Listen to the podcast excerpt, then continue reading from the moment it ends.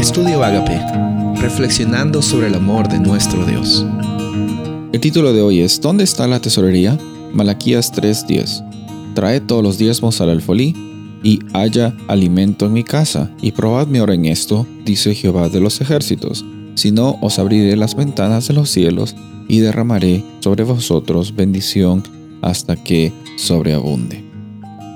En los tiempos del Antiguo Testamento existían eh, reglas y leyes que ah, ayudaban a las familias levitas que estaban oficiando en el santuario a ser eh, recibir algún tipo de sustento por medio de los diezmos y las ofrendas que las personas, las familias de los israelitas eh, les daban como parte de, de los rituales, como parte de las ceremonias.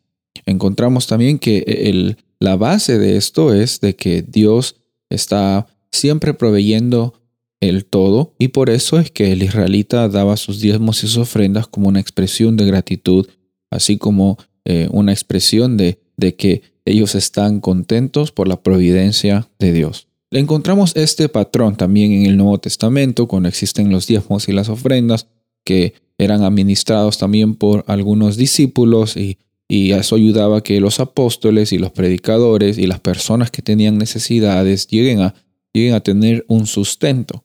Ahora en los tiempos modernos encontramos también que existe este mismo patrón. Vemos que se manifiesta de diferentes formas, pero el principio es el mismo, ayudar a que la comunidad de creyentes, las personas que están en este pacto con Dios, tengan la oportunidad de alcanzar a más personas, ya sea por pastores, que es ahora, en los tiempos anteriores eran los apóstoles, después eran los levitas, más para atrás. Siempre hay un sistema y un proceso en el cual las personas llegan a, recibir por parte de Dios, a ser agradecidos, a compartir hacia eh, esa comunidad de, creyentes y por medio de eso las personas que se dedican al tiempo completo a compartir del Evangelio llegan a también recibir un sustento.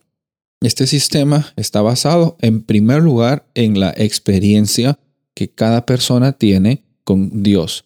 Con esa experiencia con Dios la persona se siente motivada a dar.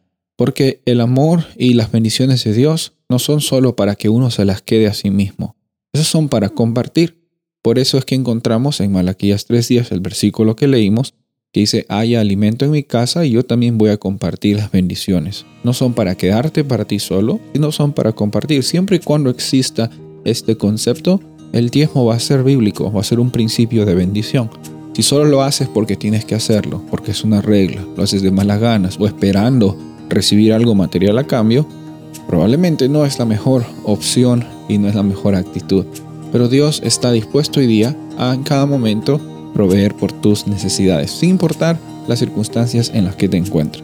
Soy el pastor Rubén Casabona y deseo que tengas un día bendecido.